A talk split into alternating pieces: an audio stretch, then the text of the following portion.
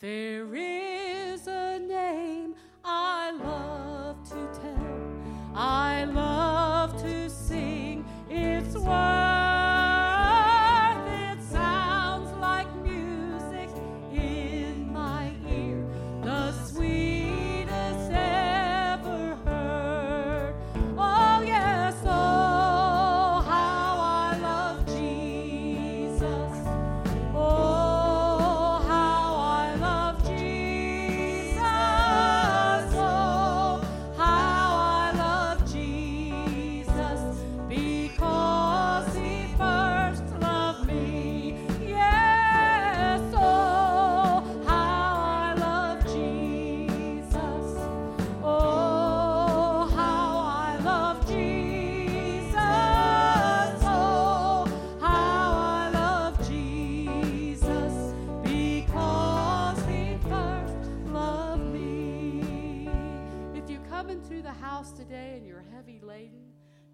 Burdens on you this morning, think about Paul that told King Agrippa, King, I think myself happy today.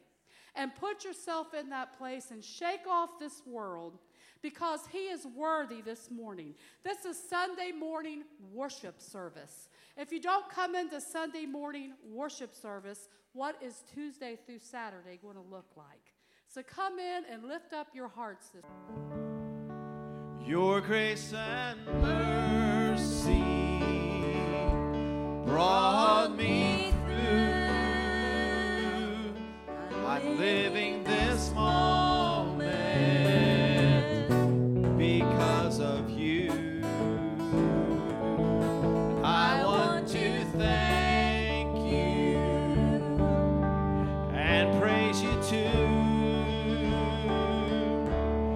was your grace and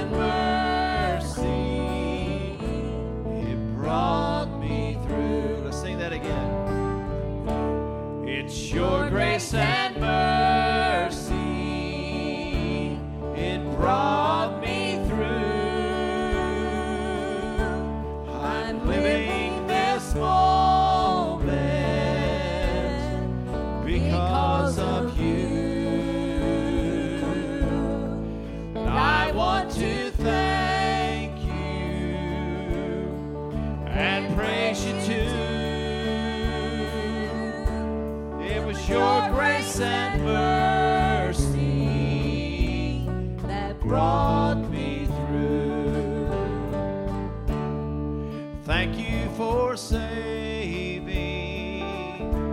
a sinner like me to tell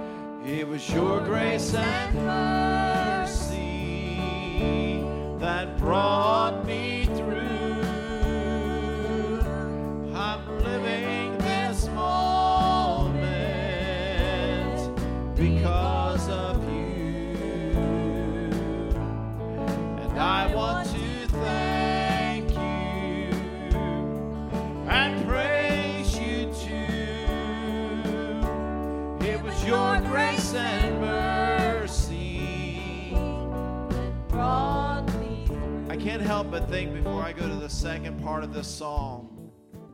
This song is singing about two of the greatest words in God's Word.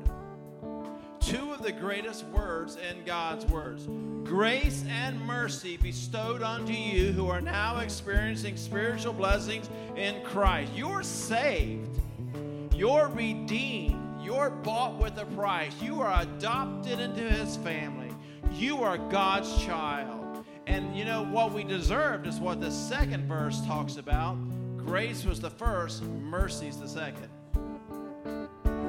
Now justice demanded that all should die, but grace and mercy said, No, no, no. I paid your price. Thence I was blind, oh. But thank God I see it was your grace and mercy.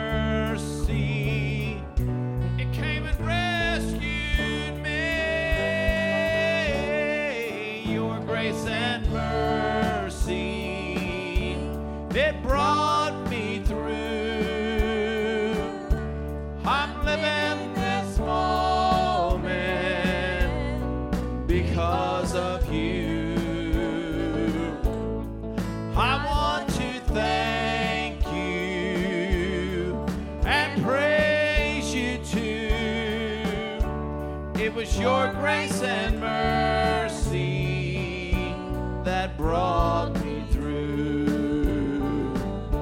Oh, I want to thank you and praise you too. It was your grace and mercy.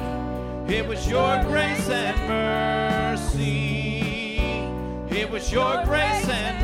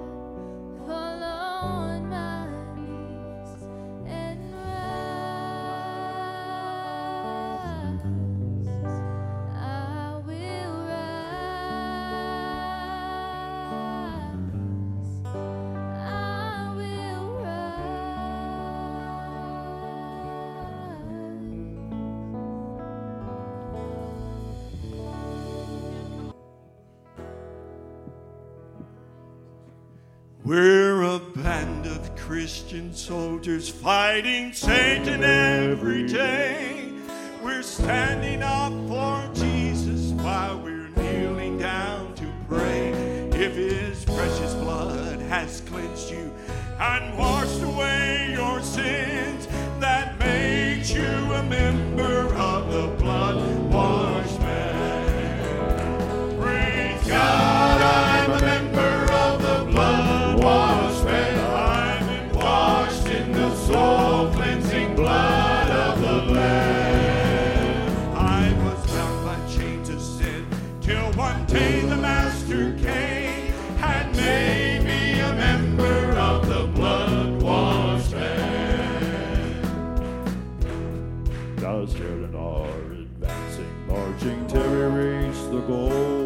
For the battle's almost over and we'll soon be going home. I can hear the sound of angels as the saints go marching in, singing praises to the captain of the blood washed band. Praise God, I'm a member of the blood washed man. I've been washed in the soul cleansing blood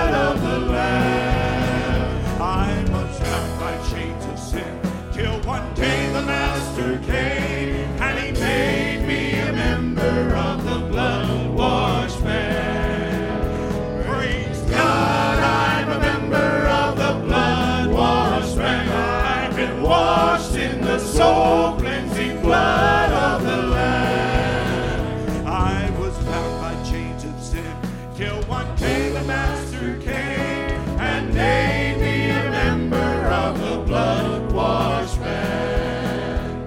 God's children are advancing, marching we reach the goal. For the battle's almost over and we'll soon be the saints go marching in, singing praises to the captain of the blood washed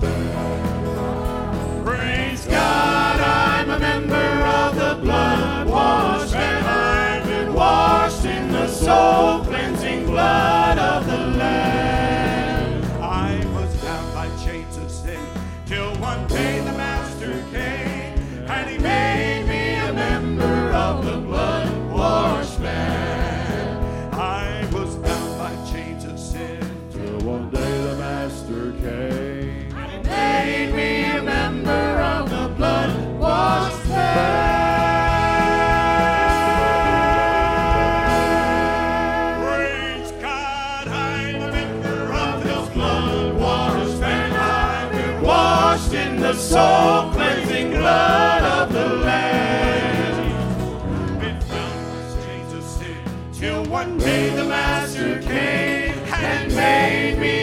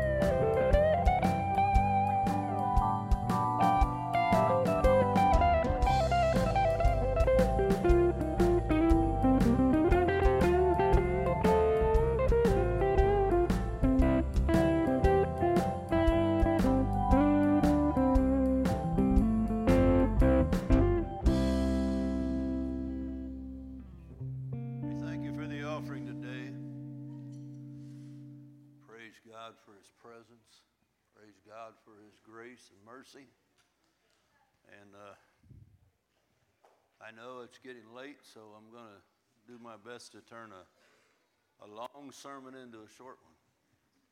Okay? I know that'll make you happy.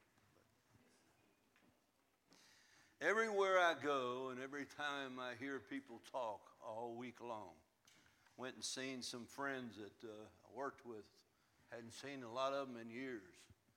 And we met over at Sharon Woods, a bunch of us, and had a little gathering. But I noticed in every heart and every life, people are in need. You can see it on their face. It, Bobby was just talking about it. It's going. You're no different. No one else is any different. We're all facing troubled times. And I began to think about that this last week. Everybody I seemed to talk to would tell me the times are terrible. Times are terrible. It's not that they're, nobody in here is starving. Nobody in here has not got a place to live. Most of you got your car that's running. Most of you has got your finances is okay. But everything's on shaky ground, isn't it? Everything that we look at, our future in this America and around the world, it seems to be on shaky. And when I began to look at that, I began to think about Joseph in the Bible. And I want you to turn, if you will, to the 39th chapter, just for a second. Not going to spend long there. But I've, God had laid something on my heart. And I want you to hear this little story. And I didn't know the little kids was going to be in here, but the little kids has had the, heard the story of Joseph. And I know that you can get into it. Actually, if you could, uh, wanted to read the whole story of Joseph, you have to read 37 all the way through to 50 to talk about the rest of Joseph's life. But Joseph was a young man, and he had 10 brothers older and one younger brother. And in the 39th chapter, it says that he's about 17 years old, is what it says. And if you look real close and read the scripture, you'll find out his little brother, the only little brother he had, was Benjamin. And his only little brother was a toddler. He was probably about three years old at this time. He knew his brother, but the other 10 was the older brothers. And obviously, the father, Jacob, thought well of Joseph. He was the son of his young of his old age, and he made him a, a special coat of many colors. And it made his brothers jealous of him. His older brothers, they hated Joseph because the father made of him. And you know what? Sometimes you can blame it on the kid, sometimes you blame it on the father, sometimes. But can I tell you something? Sometimes, and I look around here, Vicky and Dustel's got a lot of grandkids here. And I can tell you right now, they can look at every one of them lined up in a row, and there'll be some of them in some areas, they'll stick out. Some area, there for some reason, seem to have a different characteristic than normal. They have something special. Now, all of them special, but sometimes there's something in their life that almost makes you ponder of why God made them that way and why they think the way they do. And uh, you parents that's had more than one child, you understand that none of them comes out with the exact same attitude. They may look like twins, but they ain't got the same character. There's something different about every one of them. Joseph was that different one. And Joseph, at this time, has a dream, right? And don't have, you know, he's just a teenager. He don't think a thing about telling his brothers he told his brothers, we were out in the field working, I had a dream, and we were collecting the sheaves. The sheaves are, you catch, you get, pick up all of your, uh, your uh, crops, your, what each one of them would be out in the field working, and they would gather, whether they gather the wheat or they're gathering the stocks, and they would put them together and tie something around them and hold them, and that was their sheave. And every one of them had sheaves laying around in, in Joseph's dream. But listen to this Joseph's dream, it showed Joseph's sheave standing up and the rest of them bowing to it. Now, buddy, tell that to your brother and sister, uh, especially your older ones. They're going to look at you like, I ain't bowing to you. I don't know what you think you are, but you ain't. But this is what Joseph did. And then he told him he had another dream. And, you know, the dreams uh, was, was something, but the father, Jacob, was, was watching what he was saying. The father was listening to what he was saying. And I even think Joseph wasn't even sure why he was having dreams. But it says they paid homage to his sheave. And then later on, he has another dream there, and it says that the father, the mother, and the, and the stars, uh, the sun, the moon, and the stars will bow to his star. So basically, they're both of them about giving homage. Now, here he is, 17 years old, he has no idea what his life's about. God knows. Do you know? I don't care where you're at, where you're at. Do you know God knows what you're trying to do? And God knows what He's trying to do in you. He has plans for your life if you'll listen. But the biggest problem with it is, and the scripture says, they that wait on the Lord shall renew their strength. Mount up. You know what you got to do? You got to wait on God. Now, listen to me, because some of you are praying about something that you want or something that you think you need. But listen to me, put it in His hand and then wait on the Lord. If you don't wait on the Lord, you're wanting to do it and you want God to bless it. God knows what He's doing in your life and what's important in your life. So let God have a hold of it. All right, turn to 39 if you can. Look at verse 1. And Joseph brought down was brought down to he was sold. His brothers saw him coming later. They saw him coming and they decided they were going to kill him at first. Then uh, one brother said, No, let's not kill him. They threw him in a pit. And you know the story. And then later they came back and they got him out of the pit because they saw a caravan of Ishmaelites going by. And they said, Let's sell him to the Ishmaelites. We'll get rid of him. We'll never have to see him again. And they killed uh, some kind of a animal and put blood on his, his coat of many colors, shredded it, brought it back to the father, and the father accepted it. Joseph got ate up by an animal. And, that, and he was dead. He was gone. They got rid of their brother. But in the 30th chapter, first verse, Joseph was brought down to Egypt, and Potiphar, an officer of Pharaoh, captain of the guard, and an Egyptian, bought him of the hands of the Ishmaelites, which had brought him down thither. And right away, Potiphar notices something about this Hebrew slave. And he makes him head over his household. Listen to what I'm telling you now. Because if you'll stay with God and you'll wait and you'll hold on, God will bless you everywhere you go. He'll take care of you wherever you go. See, America's got the problem. They quit waiting on God. They have no patience to wait on God. Get it quick. Get the computer and get it quick. But see, God's not happy with that attitude. God says, When did you stop depending on me? When did you stop calling on me and saying, What about the will of God for my life? Look at down at verse 9 of 39. Joseph's in the house, and Potiphar's wife takes decides, she says, after Potiphar's wife cast her eyes upon Joseph and said, Lie with me, Joseph. I know how many knows that the master's wife went after young Joseph. Listen to verse 9. There is none greater in this house than I, Joseph said. Neither hath he kept back anything from me. Talking about his master, talking about Potiphar except for thee. More or less, he looked at his wife and says, You got to be kidding. The master's put me ahead of all this household, but not you.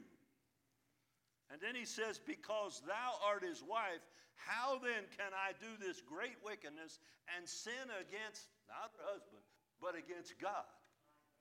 How many knows Joseph's got his own uh, principle he lives by, his own walk with God that he lives by? He knows what's right and wrong inside of his heart, and he's trying to do that even in bondage. Things just didn't work out in his life like he thought. He didn't get to go to a, a greater school. He didn't get to go. Father couldn't put him in a better place. No, he was under a restriction, under bondage at a young age. Now I want you to look on down. It says, And she lied to her husband about what Joseph, and Joseph was placed in the king's prison. And verse 21 of that 39th chapter. But the Lord was with Joseph and showed him mercy and gave him favor in the sight of the keeper of the prison. How many knows everywhere Joseph goes, he finds favor. God is bringing something out of Joseph that is shining to everybody he gets around, even in prison. The keeper put him in charge of other, other prisoners. Now turn to chapter 40. Joseph goes into prison.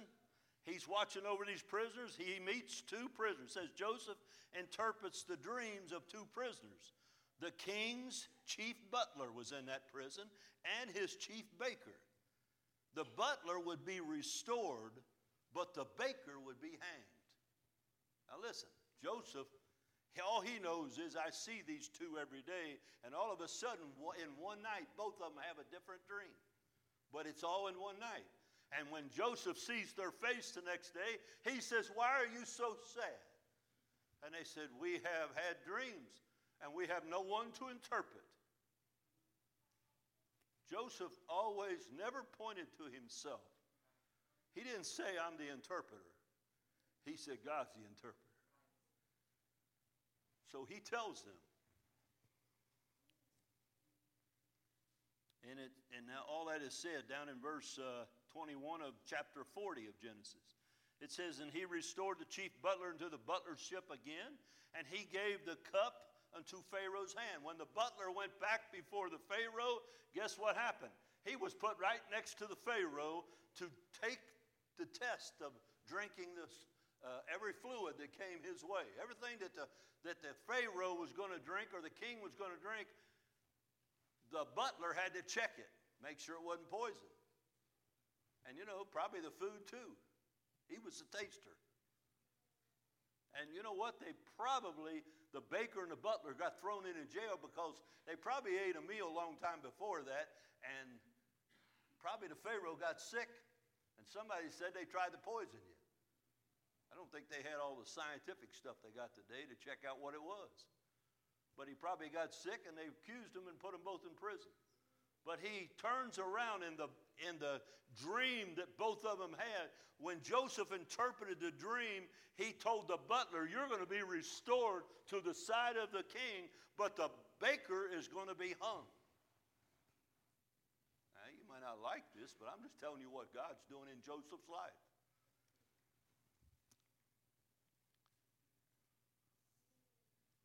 Joseph before, it says, before the butler, he asked him a question. Joseph asked the butler to make mention of him to the Pharaoh when he was restored to the cupbearer. I mean, here's what I'm saying. Now, you know what? You think things ought to happen right away. Joseph wanted out of prison. Joseph says, I know and he could have been there for life. But he wasn't because God had a plan in his life. But when the, when the butler went back to the king, he asked him, Mention me to the king. I'm here and I've done nothing wrong. Did he, did he do it? No, the butler forgot. It says he forgot. How many sometimes thinks God's forgot me? I've been praying about things to change and God's forgot me. See, God ain't forgot America. God ain't forgot his people. And I ain't talking about American people. I'm talking about children of God. God's not forgot the children of God all across these nations, not just America, but all across the nation. God hears their cry, those that's crying to him. Those that's trying to fix it themselves, or waiting for a better president to get in, or waiting for things to change their way, they're not listening to God. They're not looking to God. They think God's forgot him or forgot their nation. In David, in uh, 27 Psalm, there's one verse. You don't have to turn there. It says, David encouraging him in confidence, he said, Wait on the Lord, be of good courage, and he shall strengthen thy heart. Wait, I say, on the Lord. Listen to what comes up. The 41st chapter of Genesis. This is what I want to get to. The 41st chapter. It came to pass at the end of two full years. Now listen, after the butler left, two full years have gone by, and where's Joseph? He's still in prison. He Ain't done nothing wrong, but he's still in prison. But listen to what happens. After two full years that Pharaoh dreamed, and behold, he stood by the river. And behold, there came up out of the river seven well favored kine. Kine is not K I N D, it's K I N E. And that's talking about cattle. And it says, seven well favored cattle, and they were fat, fat fleshed. And they fed in the meadow. And behold, the second part of his dream, seven other cattle came up out of, after them out of the river, and they were ill favored and lean fleshed, and stood by the other kind upon the brink of the river. And the ill favored ones and the lean fleshed kind, they did eat up the seven well favored and the fat kind. So Pharaoh woke up.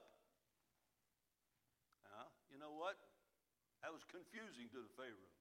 He had a dream, but he was confused about it. He remembered his dream, but he's confused. What does this mean? Why am I troubled with this dream?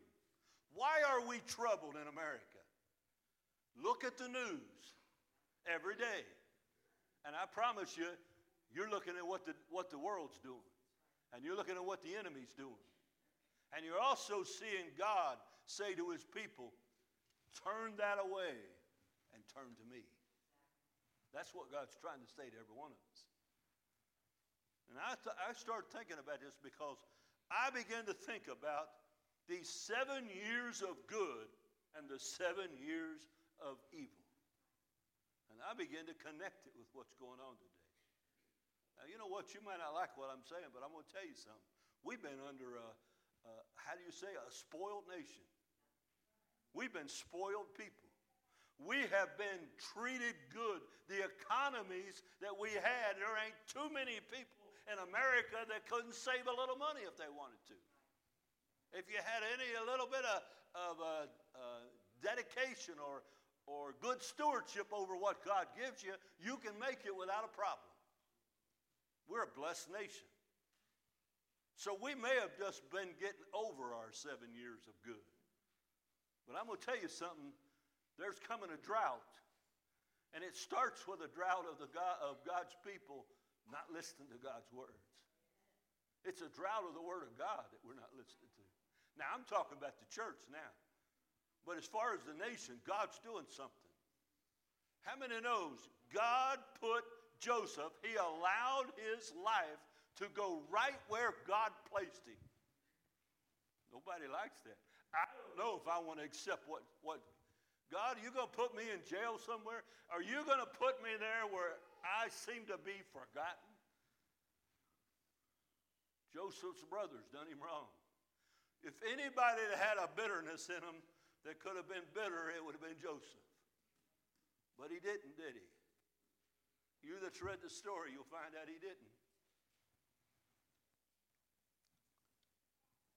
It goes on and says, He slept, the se- uh, slept and dreamed the second time. And behold, seven ears of corn came up on one stalk. They were rank and good. That means they were full.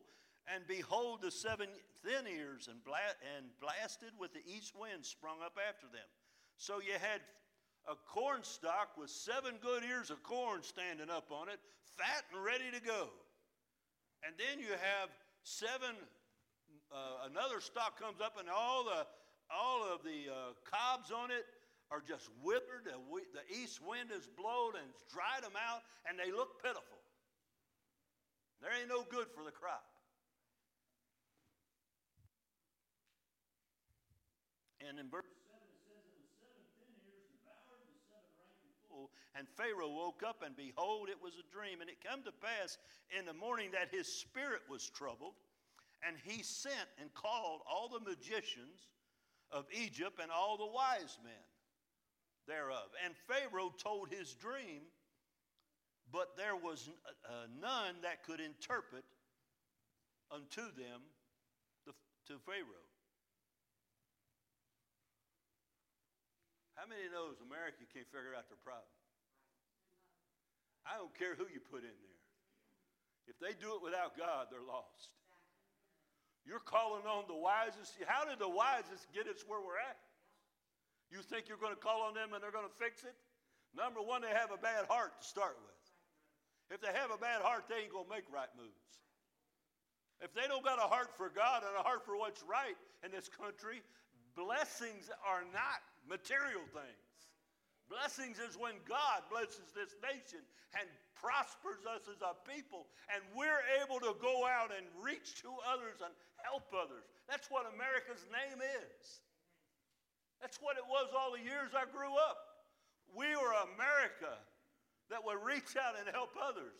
But now we've become selfish. We've become a place where we quit depending upon what God's trying to do in us. No, it's more about things. Give me stuff.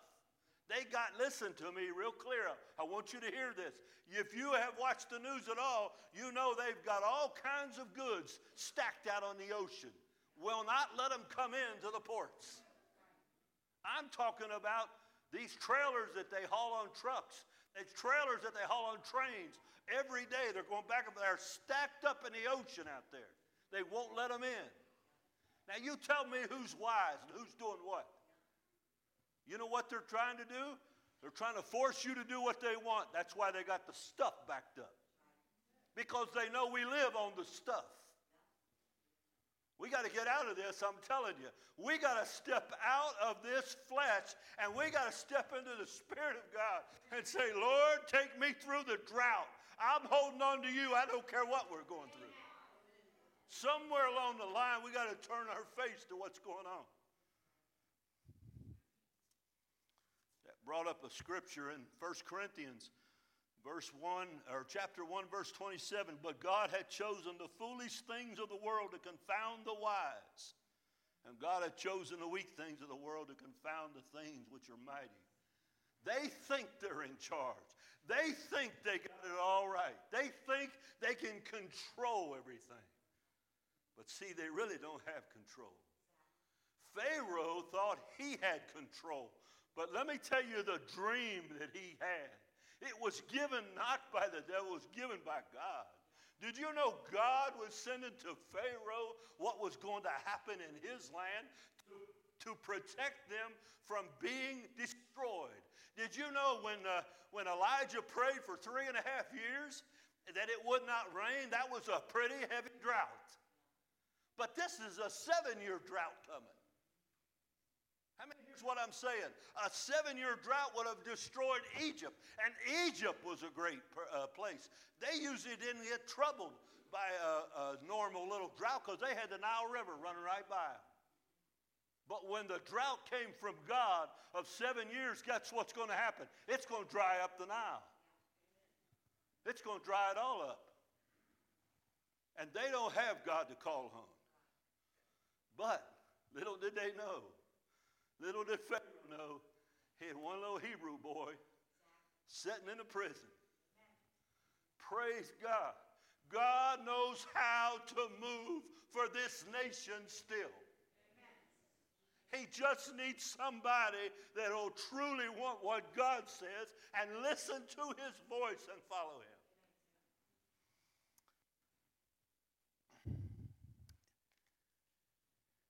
Then spake the chief butler unto Pharaoh. He listened to the Pharaoh go through these wise men and magicians and say, Tell me what my dream's about. Tell me what my dream.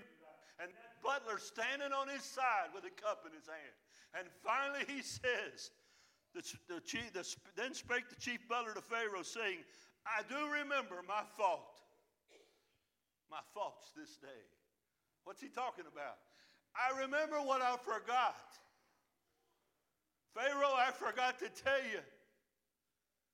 I was supposed to tell you that the guy that, and he went through the whole story about the dream that he had, and the chief butler, baker that had his dream, and how he was restored to the king's side. And all of that was given to him before Pharaoh ever had a part in it. I mean, here's what I'm saying. And he told Pharaoh, I know a man in prison. His name is Joseph. Listen. Now look down, verse 14 of Genesis 41. Then Pharaoh sent and called Joseph, and they brought him hastily out of the dungeon, and he shaved himself. Why did he shave himself? Number one, Egypt men kept their face clean. But the prisoners wasn't given the privilege of that. They were left with no shavers or nothing. But when he was called to see the king, they brought him over to shave himself so he could appear before the king.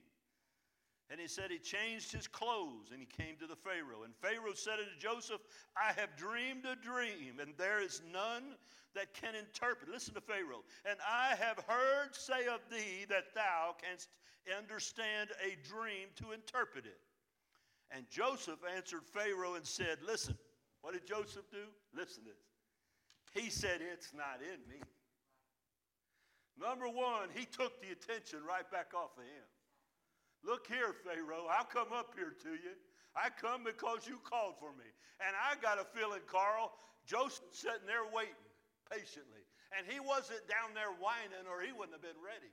See, he prepared his heart. He kept his heart prepared. And when the Pharaoh, and it finally come to the place where the Pharaoh needed him, you know what? God had him right in the right place. And Pharaoh called him up to his side. He said, It's not in me. God shall give Pharaoh an answer of peace. What a man of God. What a young man of God to speak up and to say what he did. You know that, did you know Pharaoh's was considered gods herself? You know he could have struck him dead. He could have killed him instantly and said, You don't talk to me that way. I'm a God myself. But no, he pointed to his God. And he said, My God's the interpreter, and my God will give you the peace that you're looking for. Praise God. Down at verse 28, once you get to 28, this is the interpretation. And this is the thing which I have spoken to Pharaoh. What God is about to do, he shows it unto Pharaoh. Behold, there comes seven years of great plenty throughout all the land of Egypt, and there shall arise after the seven years of there shall rise after them seven years of famine, and all the all the plenty shall be forgotten in the land of Egypt, and the famine shall consume the land, and the plenty shall not be known in the land by reason of the famine following, for it shall be very grievous. There's a great grievous famine coming. And God sent Joseph the, or sent the dream to Pharaoh for Joseph to be put right next to him, to be put before him. And for the dream, for that the dream was doubled. More or less, the dream was two. Wasn't just the kind, but it was also the stock. Remember the corn stock? He said he told him twice. He said, For the dream was doubled unto Pharaoh twice. It is because the thing is established by God. How many knows God sent it? God sent the dream to Pharaoh. You ever had a dream? My brother-in-law Dave come in Tuesday night. He told me God had gave him a dream. He told me to dream. Dave, I've been thinking on that all week long. Oh God, what are you telling us to do? What are you telling us to prepare for? Listen, church, we are God's people. He wants to talk to you. He wants you to listen and hear his voice. He's after somebody to take faith and say, Lord, I'm waiting on you and I'm not moving till you tell me. I'm not conjuring up my own ideal. I'm not looking for my own ministry. I want to hear what you say, God, because what you say will be right and it'll move mountains. Now, therefore, let. No, where am I at? Yeah, dream. And it, be, and, it, and it is because the thing is established by God, and God will shortly bring it to pass. Now, listen to what Joseph does. he turns right around from telling him what the dream's saying, saying, Here's what you ought to do, Pharaoh. He says, Thou there, now therefore let Pharaoh look out a man discreet and wise and set him over the land of Egypt. Let Pharaoh do this and let him appoint officers over the land and take up the fifth part of the land of Egypt in the seven plenteous years and let them gather all the food of those good years that come, and lay up corn unto the land of Pharaoh, and let, let them keep food in the cities, and that the food shall be for store. How many knows people storing up now? You know? I don't want to ask you if you're storing up food, that's your business. But I got I hear preachers on TV all the time say, "Oh, you ought to have this amount of food. You ought to store up." You know what? You could store up seven years of food and you might make it through the tribulation. Is that hard? If you don't get to go, you might store up that food. But if you're a Christian waiting for God to come, listen to me. All that food don't mean nothing to you. I'll leave it for somebody else. We got a little bit of canned goods. So if you can get in our garage, you can find them. And I hope you make it through the seven year tribulation. I hope you don't have to give your head because if you make it through, Jesus is coming back. And he'll set all things right. But they'll be out to kill everyone they can that believes in Christ. It's a great, great, great trouble time coming. And we don't know what's going on. See, what a blessing, Pharaoh. Listen to me. Pharaoh saw something there that he couldn't hardly look past. He saw in Joseph something that the world sees in you. See, they'll look at you and they'll say, You're a Christian. I don't know what's in you, but something's going on inside of you. You have faith in the most hard times. You seem to be positive in a negative world all the time. Why? Because Sue said it. There's joy inside here. I don't know how to press down that joy. When you start singing the name Jesus, I don't know how it don't exalt you. I don't know how you don't get lifted up inside and praise Him. Can't hardly be still.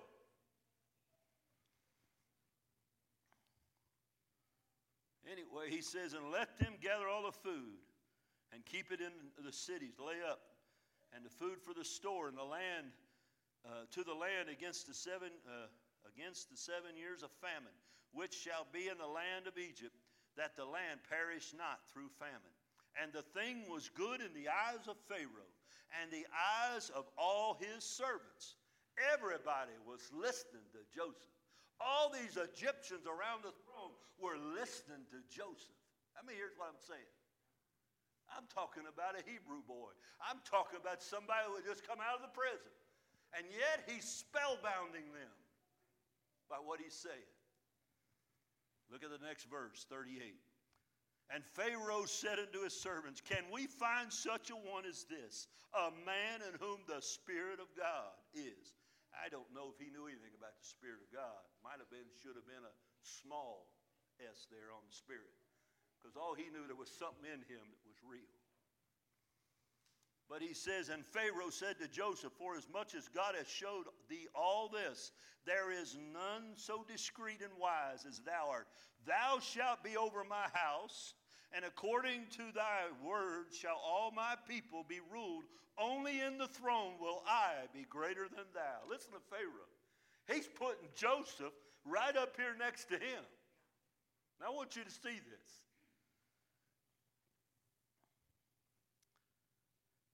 And Pharaoh said to Joseph, See, I have set thee above all the land of Egypt. And in verse 42, he says, And Pharaoh took off his ring from his hand, and he put it on Joseph's hand. And he arrayed him in vestures of fine linen, and put gold chain about his neck. And he made him to ride in the second chariot which he had. And they cried before him, Bow the knee Bow your knee. And he made him ruler over all the land of Egypt. And Pharaoh said unto Joseph, I am Pharaoh, and without thee shall no man lift up his hand or foot in the land of Egypt. Look at verse 46. And Joseph was 30 years old now. listen to me. I don't know if we got any 30 year olds, but you're in a really a spot. Can I tell you, Joseph called up at 30 years old. He's put before the head of the greatest army living at the time. He's put before the king, and he's put second in charge.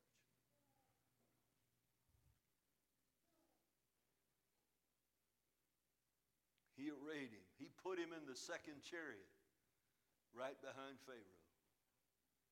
Joseph. What did Joseph do? It says, and Joseph was 30 years old, when he stood before Pharaoh, king of Egypt, and Joseph went out from the presence of Pharaoh and went throughout the whole land of Egypt. What is he doing? He's spying out what he needs to do to make this work, just like God said. He's figuring out where the food ought to go into each city to prepare. Now, why would God do all of this? Is he trying to rescue Egypt? No. Is he trying to bless those 10 brothers? No. No, he's not trying to do anything except one thing. He wants his people together. God is bringing Joseph to a place where he's gone ahead of his brothers, ahead of his father. He's gone ahead of all of the little children that belongs to the land of Israel because right on down the road, after seven years of plenty, two years into the drought, Israel, God's man, Jacob, Israel sent his ten sons to Egypt to buy food because they don't want to have food. And who did they fall down before? Just like the dream and the sheaves at the beginning, guess who they fell down before? They fell down before Joseph. Didn't even know it was him. They thought he was dead. He went from 17 to 30 to 30. He's probably what, 39? Seven years of, fam- of good year, and then two years into the famine. And here he is, probably 39 years old. They didn't recognize him. He had all the garb on. How many know God has a plan? God is a sovereign God. When God let him have those dreams as a young man and put that anger in his brothers, the brothers shouldn't have the anger, but how many knows God knows how to bring his people together? See, God's getting out of the Israelites what he needed to get out because when they go into bondage, even in bondage, they needed to be together. How many knows even in the drought that we're facing, God's people needs to be together. They need to be crying out the same thing. You know what we got? We got people that likes to criticize the church all across the nation, and most of them go to another church. They just want to put everybody else down. I don't want to get on your side. I don't want to hear what you got to say. No, we do it our way. And I'm going to tell you something if we ain't doing it God's way, we're missing it. God wants to bring his people back together. And I think that's what God said to me all week. You've been blessed, you've been given. So maybe a drought might be coming. What are you going to do? Are you my children? Are you going to keep the stand for me? Or are you going to whine about everything? Because, see, I don't know, we might lose, us older people might lose our insurance. We might lose all kinds of stuff at the route they're going. I don't really know. But can I tell you something? I've been living on faith all my life. I don't know what else to do. I do the best I can with what, what God gives me, but the truth is, I never know what God's going to change tomorrow. He's liable to change a lot of things. Come on back up, Becky. I know this is a strange message. I'm not trying to scare nobody, but I'm trying to warn you to get your heart and prepare your spirit and prepare your heart for eternity. Because this ain't home. I've said it before, I'll say it again. This ain't home. God's trying to do a work to draw his church back to one. Why would Jesus, right at the in the starting of the, of the book of, of, of uh, Revelation, he would talk to the churches first to warn them, to prepare, to overcome, to repent. Why would he do that? Because right after that, in the fourth chapter, they're in heaven. He's preparing the people to get ready to go home. And he's trying his best to use He is sending those that's listening to the voice of God. Listen to me. He's wanting, if there's a drought of the Word of God, it's a drought that you don't hear from God. If you're not hearing from God, guess what? You're not going to speak. You can study this Bible, and there's all kinds of people studying and got books on everything they think about what the Bible says, but they're not listening to the voice of God. They don't know or discern the time that we're in. A few weeks ago, I talked about the horseman in the sixth chapter of Revelation. I talked about the first one that comes in, the white, the white horse, and how he come to conquer, and he come to put his rule over everybody. You hear what I'm saying? That's going on in our land, whether you know it or not. And the next one is to take peace from the earth. That means make everybody hate each other. Everybody, no peace. Families are turning on families. People are turning on each other. Neighbors are turning on each other. They'll turn you in for it. Look out. The next one is the famine. And what do we see? We see the boats out there in the ocean. They're holding back. They, they're going to starve you into whatever they want you to do. You're going to be under their control. I'm not saying we're in it. I'm saying that this is a prelude of what's coming. Prepare your heart, Christian. God is showing us that things are coming to pass. And we know, because we look up there at Washington and think, oh, all we got to do is get a better group in there. No. When people don't have their heart right, they're not going to be, I wouldn't be no good either. You send me up there, I wouldn't be no good if I don't hear from God. We need somebody to hear from God. We need grace and mercy from God. God loves us more than anybody loves us. God loves your children more than anybody else would love them. And He's trying to lead you to the place where you go ahead of your children and you lead them rightly. See, Joseph went ahead of his family. And if you get into reading, the, starting at the 42nd chapter, the next chapter, you begin to start reading because that's when Joseph's brother showed up at the door. I want you to understand something. Joseph, I said it, he had more rights to be bitter at anybody than anybody. But what Joseph do? He would talk to him, and then he'd go off in the other room and he'd weep and cry because he had saw they grew up a little bit. When he tried to tell him, go get Benjamin, and Judah or one of them said, no, keep me as the prisoner. Just, you know, one of them took the cup and they brought him back and they was going to put him in prison. And he said, no, put me in prison. It'll break my father's heart if Benjamin don't come back. Don't you understand? He tried to tell Joseph. That's when Joseph said, I've got to show them who I am. And they gathered together as brothers. I know they were scared to death when they found out it was Joseph. But he wept and he held them and he held on to them and he loved them. He could have been bitter. But no, he didn't hold on to no bitterness. He was right where God said he should be. And listen to this the 50th chapter, the last chapter of Genesis. Joseph said unto them, Fear not. Their, brother, their father had died. He tells his brothers, Fear not, for I am in the place of God. But as for you, you thought evil against me, but God meant it for good, to bring to pass that it is the, as it is this day, to save much people alive. Praise God. Now therefore fear ye not. I will nourish you, your little children, and he comforted them and spake kindly to them. That was a good brother.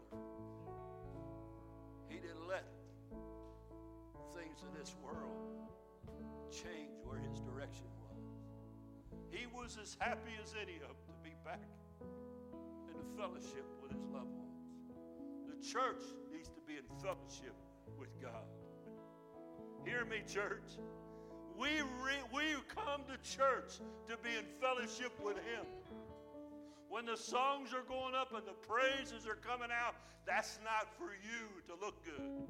That's not for the singer to look good or the musicians to look good. It's to glorify our Heavenly Father because He still shows up in this house. We ain't nobody, but He's everything. And that's what He's crying out. He's trying to warn us. Put your hands in me. Walk with me. Let me lead you where you need to be. I want to use some people, but I can't get their attention. They're too hung up on worrying about what's going to happen. God's going to restore. Praise God. They were looking all their life for a long time. 400 years they spent in bondage. But many knows God had to get out of what was in them? And when they went, when Moses come to deliver them, guess what? It was time. God knew right where they was at all the time. God prospered them under this Pharaoh. You know, he brought them back there and gave them the land of Goshen that they could work. In Egypt didn't even like shepherds. They despised shepherds. And most of Israel were shepherds. Stand if you will.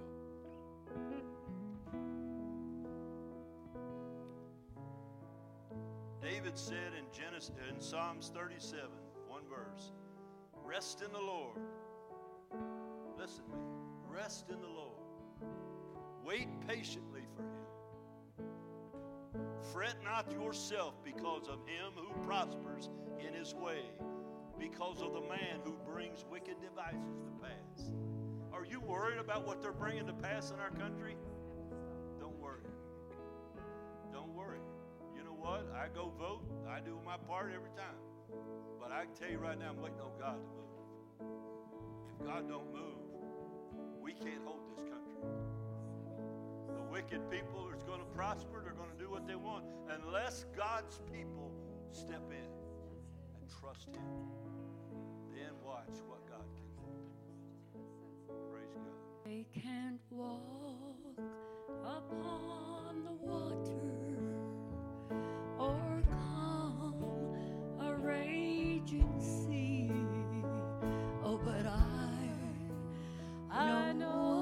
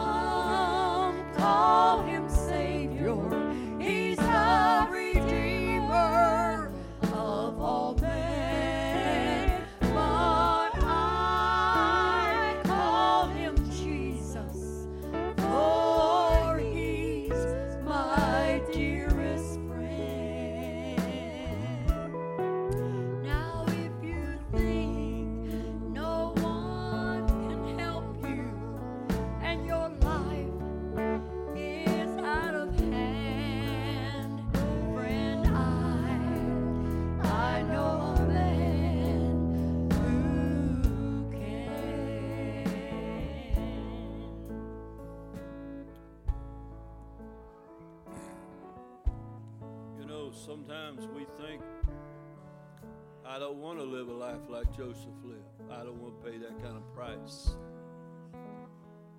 God knows everything you suffer. God's recording it in heaven.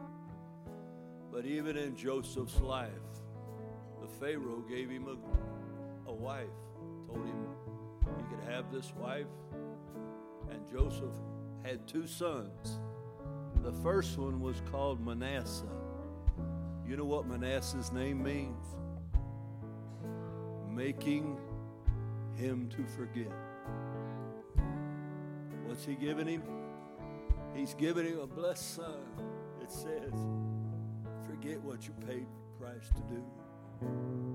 Forget those things that the world tries to destroy you with what happened yesterday. Forget your yesterday. You paid it for me, and I'm restoring it by giving you Manasseh. Gave him a son. You know what the second son was? The second son was Ephraim. His name meant double fruit. God was going to bless him double. Listen to me. He ended up taking even into the 12 tribes when the land was separated. Manasseh and Ephraim, Joseph's sons, took part in the blessing of the children of Israel. So, what am I telling us? Church, wait upon the Lord. He's coming soon. Wait upon Him. My wife had a dream this last week. She woke up, she told me God showed her something. I said, What is it? Now she'll accuse me of stealing it, but I'm going to tell you what God said to her. He said it was like the ten virgins. Some were ready and some were not. You heard it in the prophecy given. I'm not going to delay my coming if you're going to refuse me. God's calling you to his side. He's calling you to a closer walk with him. But five had their lamps all trimmed and burning. Their oil was there. And they were ready looking for the bridegroom to come. But five were not. They had to go out and look for to get oil. And while they were gone, the bridegroom came. Listen to what I'm telling you. God's calling his church to his side. That means get in tune with him. Get in get in a relationship with him. Love him while you can, while you have time here to show Christ to others. Let him fill your life with joy and peace and rest. Stop looking at what the world's doing. Don't worry about those things. God knows right where we're at. He's coming to get his people. He wouldn't rescue us from a utopia, would he? He wouldn't rescue us from a beautiful, blessed America.